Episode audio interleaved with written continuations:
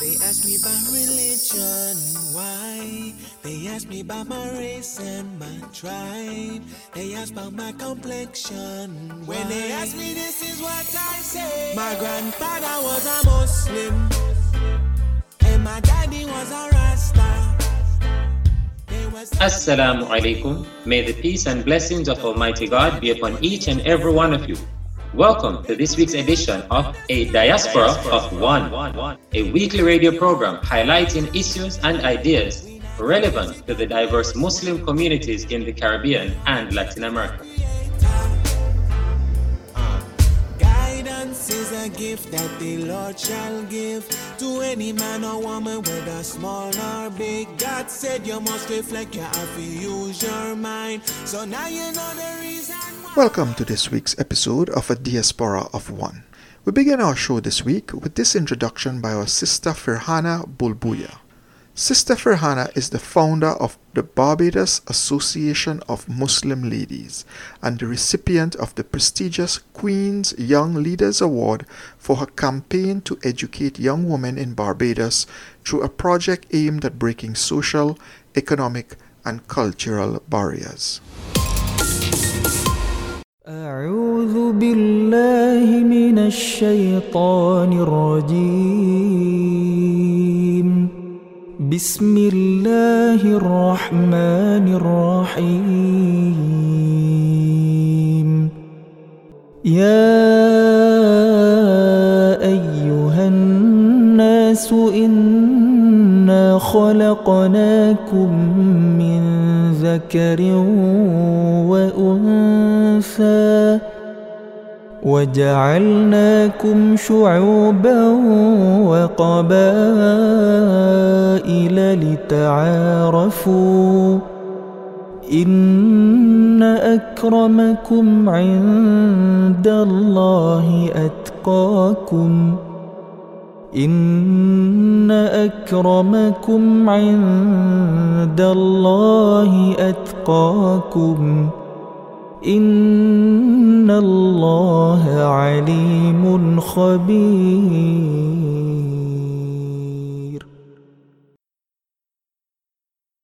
That was 27 year old Hafiz Muzammil Hasbala of Aceh, Indonesia, reciting from chapter 49, verse 13 of the Quran. In English, O mankind, surely we created you of a male and a female, and we have made you into nations and tribes, that you may become mutually acquainted. Surely the most honorable among you in the sight of God are those who are most pious. Surely God is ever knowing, fully aware of all things. The killing of George Floyd, an African American man whose strangulation at the knee of a Minneapolis police officer was caught in a harrowing video and shared across social media, sparking massive protests globally and here at home in the Caribbean to end racism and all forms of systemic discrimination. A few days ago, a church in Houston, Texas held a prayer service for Floyd before he was laid to rest. Hundreds of people gathered outside the packed church in a peaceful assembly to remember and mourn Floyd. His name has become synonymous with the police brutality and cruelty that is too frequently inflicted on black people in America with impunity. Members of the Nation of Islam, a black Muslim movement led by Minister Louis Farrakhan, provided security instead of the Houston Police Department. Outside the church, activists with civil rights movement called Black Lives Matter held up signs demanding radical change. Among them, signs calling on cities to defund the police. The call to defund the police is gaining momentum as more and more cases of police brutality leading to the death of innocent black men and women are coming to light. But what would cities look like without police forces? Would it descend into anarchy and vigilantism? Astonishingly, hundreds of black men and women have been killed in the United States in what would be described as a routine traffic stops by armed cops. In 2015, Sandra Bland mysteriously died in police custody shortly after she was pulled over for failing to signal on a turn. In 2014, Michael Brown was shot to death by a police officer in Ferguson, Missouri, for allegedly shoplifting a pack of cigars from a convenience store. Then there was Freddie Gray in Baltimore, who was beaten so badly he went into a coma and never recovered. Philando Castile was pulled over by a Minneapolis police officer and shot several times after he handed over proof of his car insurance. And who can forget the case of Eric Garner in New York City, suspected by police of illegally selling cigarettes and choked to death? When Walter Scott of South Carolina was stopped by a police for non-functioning tail light, he panicked and ran from his car and was shot to death from behind by a white police officer. Some experts say these deaths are the result of a widespread tactic used by police forces in the United States called preventative policing. That's why the number of people calling for smaller police forces is growing rapidly. They insist that armed tactical units should only be deployed in cases of real and imminent threat to public safety and security. The purpose of policing, the raison d'etre of policing, its core goal is to serve and protect, not murder and maim. All of this got me thinking about the issue of public safety and security from an Islamic perspective. Islam is not divorced from our daily lived experiences. Let's not forget that in the Caribbean and major cities in the United States, Canada, the United Kingdom, and Europe, there are hundreds of diverse people of color, including hundreds of Muslim men and women who serve as police officers and security agents. The NYPD in New York has an active Muslim Officers Association with tons of members. What does the prophetic model of social justice and more specifically, public safety look like? And what lessons can we derive from the life of God's final messenger that we can apply in today's challenges? Great question, Sister Firhana. Firhana is an activist and someone on the front lines of the campaign for social justice in her native Barbados. What follows next is a conversation that Firhana had earlier this week with a leading American female Islamic scholar, Ustada Aisha. Ustada Aisha is no stranger to the Caribbean. She has visited Guyana as a lecturer at a conference in 2019. That's where Firhana first met her. Ustada Aisha visited Guyana again earlier this year at the invitation of the Central Islamic Organization of Guyana, where hundreds of Guyanese Muslims turned out to listen to her lectures. After converting to Islam some 25 years ago, Ustada Aisha began her formal study of Islam with scholars in Egypt, followed by years of studies at Darul al Zahra, a prestigious seminary in the city of Tarim, which is located in the valley of Hadramaut in Yemen. Her passion for the empowerment of Muslim women led her to create a non profit organization called Sisterhood in Action. She is currently a scholar in residence and chaplain at the Islamic Center at New York University or NYU. Ustada Aisha Prime, Assalamu alaikum. Thank you for taking the time to speak with me today and welcome to a diaspora of one. Wa alaikum salam rahmatullahi barakatuh. Jazakumullah khair. Thank you so much for having me. Of course. So let's get started. I'm sure you've been following the events in the United States closely, following the death of George Floyd. Can you share with us some of what you've been thinking, especially these last two weeks? Of course, my thoughts as well as my emotions have pretty much run the gamut. And it's gone from outrage to, of course, sadness. But I must admit, there is an underlying, consistent, deep sense of hope that has really come over me these last two weeks, especially as I have seen people just across the world really waking up and responding to the death of George Floyd, responding to the rep- protesters, responding to those who are calling for action against police brutality, who are calling for things of anti racism. For sure, we're seeing aspects of our local community as well as our national community and the international community responding to this movement and this message like we've never seen before. So that's deeply hopeful for me. That gives me a deep sense of hope. When it comes to racism and its twin brother of nationalism, are there lessons we can learn both from the Quran and the life of the Prophet, peace be upon him? Oh, absolutely. If there were ever a question about Islam being relevant in our time, now is the time where that relevance is really shining through that when we look at the example of the Prophet Muhammad wasallam and how he put into action the healing of racial divides, how he addressed issues of colorism, how he addressed issues of classism, uh, we find enormous amount of lessons in the life of the Prophet wasallam. If we were to first even take before uh, the advent of revelation, that the Prophet والسلام, belonged to an organization called Hilf al-Fudul.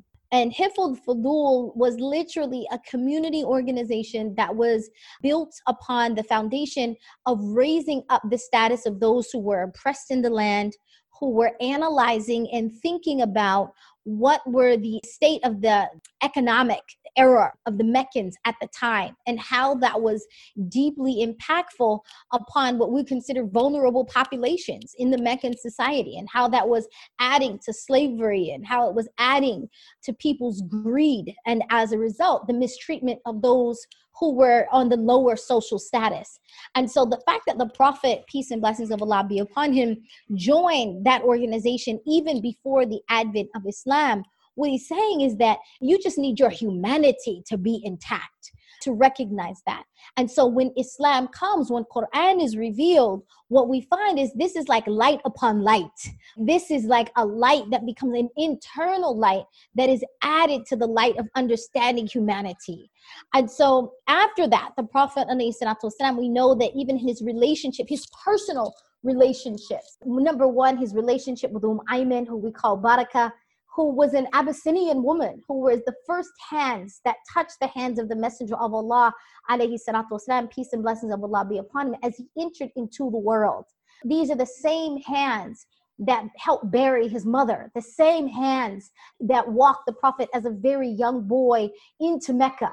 These are the same hands that would take care of him as he's growing up and would feed him and nurture him. And so even the messenger of Allah, والسلام, when Zayd comes into his life, Zayd ibn Harith, which we know was someone who was stolen from East Africa and then brought into the Arabian Peninsula, when he arrives in the household of the prophet, we find that many times the prophet would be mending his own clothes or doing things for himself, and they would say, You have Zayd to do that. And he would respond, I can do this for myself. And even as it relates to his relationship with Zayd, he gives him a title that all of us wish we could have, where he stands in front of everyone, knowing full well the mentality of the Arab society at this time knowing full well how they view Abyssinians and East Africans, he literally says, This is Zayd ibn Muhammad. This is this Zayd, the son of Muhammad, claiming him to himself.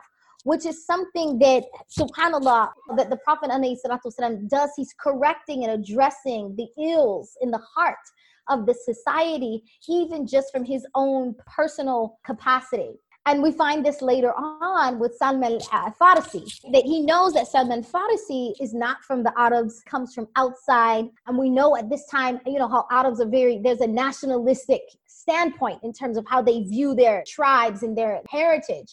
And so when he says about Salman al-Farisi, that Salman is from Ahlul Bayt, that Salman is from me.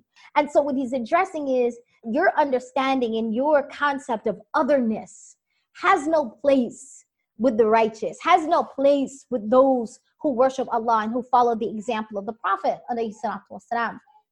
And then, of course, we have countless examples as it relates to directly with the case of Bilal ibn Rabah, which we all like to quote when we, we have to be careful about that, about always running to Bilal to say, see, see, we're not racist. We've got Bilal as an example. We have to be very careful about that to make sure that we're presenting, when we do present Bilal, that we're presenting him in a manner that offers the full perspective, that it's not just him as an individual, but how the Prophet dealt with his entire people. And so, one of those concepts that we have, subhanAllah, is a narration. There's one that we don't actually know the companion, and there's one that it's contributed to Abu Dhar Al Ghifari. where Abu Dhar Al Ghifari is known that Bilal ibn Rabah steps on his foot in a gathering and Abu Dhar Ghifari or another companion says to him, Oh, you son of a black woman. Because Bilal's father was an Arab, the reason he mentions his mother is because he wishes to insult him. And he uses his colorism as well to address this. And so immediately Bilal ibn Rabah goes to the Messenger of Allah, والسلام, acknowledging him as the highest authority in his mind, the high, the one who would give the highest moral authority as well as who would address this social political issue. And so he says to the messenger of Allah, This is what Abu Dhar Ghifari said about me, or this is what this companion said about me. And immediately, the Prophet, peace and blessings of Allah be upon him, does something really amazing. He doesn't say to Bilal, Oh, Bilal, you are the son of a black woman. Why do you care about that? Or, Oh, Bilal, you should be patient. Oh, Bilal, this is your brother. You should forgive him. He doesn't dismiss at all the feelings of Bilal but he immediately recognizes the wrong and he addresses it. May Allah be pleased with him. He turns the companion and addresses him and he says, You still have some jahiliyyah, some ignorance in your heart. And so, because he addresses you still have some jahiliyyah in your heart, immediately the companion recognizes I've been reprimanded by the messenger of Allah. I've been reprimanded by the highest authority on the land. And so then he, he puts his head on the ground and he does something that's so relevant to the George Floyd case, where he literally says, Oh, Bilal, I won't get up until you put your foot on my neck. And so, even inside of this narration, what we begin to recognize is that this action of someone putting their foot or their leg or their knee on someone's neck, that this is something that is degrading. This is something that would put someone that would check them in their place this is an action that is meant to humiliate. And it's amazing that we have this example inside of the prophetic tradition.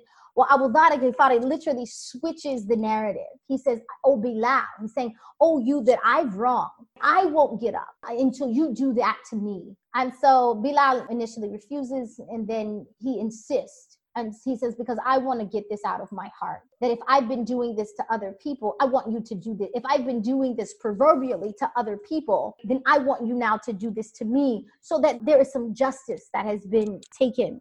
And so Bilal, just to appease his gently, does the gesture. And what's amazing about this is it doesn't end there. The Prophet then tells them go to Abyssinia as their first migration, uh, which is huge uh, in terms of that because he could have gone to another Arabian city, another town, but to tell them to go to Abyssinia, he's like, basically, in order for you to be successful, in order for you to have true liberation against the Meccans, against those who are oppressing and persecuting you, you first got to remove the tyrant inside of your own heart. So if you've been looking at the Abyssinian, the Ethiopian, the African people, Black people as beneath you and below you, now you're going to have to seek refuge in them. You're going to have to have some atonement for the wrong that you've done by kidnapping and enslaving their people. And you're going to have to learn from their civilization, from their system of governance, which the Meccan society didn't have. And so by learning and, and adopting their this culture, this system, these are the lessons that they could then take into Medina in order to build the Medinan society. And it is a foundational principle by changing their hearts that Allah subhanahu wa ta'ala ultimately gives them victory of Mecca, of the opening of Mecca. And so, I mean, these are just a few anecdotes of how the Prophet والسلام, gave us, demonstrates for us his exact relevance in the George Floyd case. And not only George Floyd, but the countless men and women who are suffering under the tyranny of racism, and how we in order for us to have, from a societal standpoint, from an individual standpoint, and then the recognizing spiritually that if we want liberation, we first have got to rid our own hearts of the tyranny of our own colorism and our own racism. Ustad Aisha Prime, how can we, particularly young people following the events worldwide and looking to the example of the beloved Prophet, peace be upon him, how can we implement these lessons in our own communities? First thing is when we look at the Prophet, والسلام, we recognize that it's not enough to be non racist. It's not enough to just say, you know what, I'm not a racist. you know i wish the best for them. You know may god help them. Or if they just you know were able to pull themselves up by their bootstraps or if they weren't so lazy that whatever opinions that people are having. What the prophet ﷺ was able to do was first he was able to have an internal insight where he could recognize the problem in the society. And then he had you know once upon that recognition there was a deep sense of it's not upon those who are victims of tyranny and victims of oppression to only be responsible for liberating themselves. That those who are in positions of privilege have got to get involved and help. So it's it's not okay. Again, him, joining society, him actively fighting it. In, there's no such thing anymore as an innocent bystander. At this point, that's an oxymoron. If you're a bystander, you're not innocent. If you're not part of the solution, then you're part of the problem. And it's not enough, again, to be non racist and do nothing and say, you know, I don't have it in my heart. That you have to actively be anti racist as Allah Ta'ala has told us, Ya ayyuhaladina aminu, oh you who believe, um, you have to stand up. That you have to be amongst those who are actively standing up for justice as witnesses for Allah. So the fact that Allah Ta'ala in the Quran reminds us in the chapter of women, in verse 135, when he says, Oh, you who believe, he's calling us out. Like, if you claim to be a believer, you've got to stand up as witnesses for Allah by doing what? By establishing justice. And so, for us, there's no such thing as an innocent bystander, not in this process. Standing up for justice is intertwined in, as a intricate matter of our faith. That's one of the lessons. Lastly, I would just mention in the example when Abu Bakr Siddiq, may Allah be pleased with him, it was a direct command from the Prophet to Abu Bakr Siddiq, go free your brother Bilal. And so when he goes and he sees him with this rock upon his chest and being tortured, he uses his wealth, his status, in order to free him, in order to remove that rock from upon his chest. And so this is something that is significant for us to recognize because what it says is it was an order from the Prophet to Abu Bakr. This is what you do with privilege. This is what you do with status. This is what you do with wealth. You don't go to Bilal and say, you know what, you need to stand up and free yourself. What he says is, I have a responsibility to help you do that. And, and so we have to look at that is that this action is a direct command from the Prophet. It is his sunnah, it is his example, and it's something that Allah has commanded us in the Quran. His messenger والسلام, implemented, and it was a part of the righteous companions. Right now, as we speak, people are calling, demanding that police be defunded and that mm-hmm. resources mm. go instead towards community based models of safety and security. How do you imagine a prophetic model of public safety and security might look like today? You know, when we look at first, what are they calling for? I think we have to first understand uh, the concept of what does it mean to defund them? Are they asking to be absolutely no police officers on the street? No, that would be very dangerous. But what we do have to look at is how basically the police force in America, not only in America, but internationally as well, that the police force is used as an agent to enforce the, the system of racism, to enforce the system of white supremacy. And so that's why their policing is demonstrated in this way and that it's demonstrated in a way that's actually harmful to the people. So there are a number of programs that police officers are a part of that that are funded by the government by taxpayers that are actually fueling these actions one particular one we could start with the least is that there's incentive there's money given to police officers based upon how many people can you bring in how many people can you go out and arrest how many beds inside of the system can you fill and so that's a problem from the beginning because then it says you are literally going out and looking for people that you could arrest. And many times that kind of incentive that there's budget for, like we're going to give you more money if you bring us more people. This is literally the system of how slavery existed in America. You bring me more slaves, I'll give you some money. And we have to then understand how private prisons work. The more beds they fill, there are people, certain investors, that are actually padding their pocket as a result of these people being in prison. In addition to what we know is that uh, African Americans are three to five times more likely to get a heavier sentence than their white counterparts for committing the same action or the same crime. So that kind of program needs to be looked into.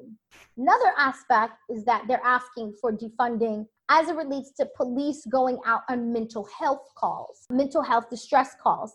And we've seen this happen a number of times, even in the case of Natasha McKenna in Fairfax County, Virginia, where this was a woman, African American, who was experiencing a bipolar manic episode. Well, the night didn't end until she had been murdered by a police officer, literally tasing her to death in her cell. And why did he do? Because he was not, interestingly enough, he's being funded for bringing her in. There's incentive for that. There's also funding for him to respond to a mental health call but he's not equipped to do that. The police officers are not equipped to do that. And so, too many times, or too many cases of police responding to mental health distress calls and that person ending up dead as a result of the police responding to that. That money needs to be redirected into mental health workers who are capable and trained and who have the experience in dealing with a mental health call so that many of those who are experiencing this obviously that they, they don't end up murdered or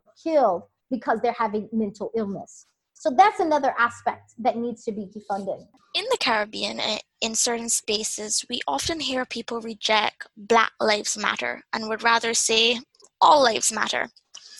In your opinion, is this problematic and how can Muslim communities grapple with this divide in thinking? So, the, the thing about all lives matter is that it is a true statement, yet it is dismissive right? It is dismissive, and what it does is overlook the problem. If we really believe that all lives matter, then we would not be seeing the very intentional destructive actions toward Black lives. So, so when people say that Black lives matter, they're not saying only Black lives matter. They're saying inside of that statement of Black Lives Matter is already that all lives matter which means Black Lives Matter too. Black Lives Matter also. And so, if all lives matter, we wouldn't even be inside of the discussion to address Black lives. And so, it would, to be honest with, if we're looking statistically, and this is, you know, what we have to begin to examine, is that when we look at the statistics, we don't have from education to healthcare to policing to residential to banking we don't find that Black Lives Matter in the society nor from a government structure the same way that other lives matter. They don't matter as much as white lives. White people are not being killed at the same rate. They don't matter as much as Asian lives inside of these structures because Asians are not being killed at the same rate. They don't matter as much as other, even certain immigrant life because they're not being killed and targeted as in the same rate. And so I think because we're not aware, we're not always educated about why we might just look at it and uh, say that, oh, here they go protesting again, here they go demanding for something. But the only reason they're demanding that, protesting for that, is because they're saying, I also matter. That's what Black Lives Matter means. It means I also matter. Um, and it's time to show the kind of equity that would demonstrate that. Ustada Aisha, it is an honor and privilege to speak with you. I, it was an honor and a privilege to be on this. That was our sister Firhana Bulbulia in conversation with American Muslim scholar Aisha Prime, who is currently a chaplain with the Islamic Center at NYU. And that's our program for this week. We hope that you have enjoyed it and we hope that you will join us again next week, same time, same place, for another episode of A Diaspora of One. Until then, take care, stay healthy, and be safe. They ask me about religion, why? They ask me about my race and my tribe. They ask about my complexion. Why? When they ask me, this is what I say. My grandfather was a Muslim, and my daddy was a Rasta. They were searching for the truth, and the Quran gave the answer. They put their hands up in the sky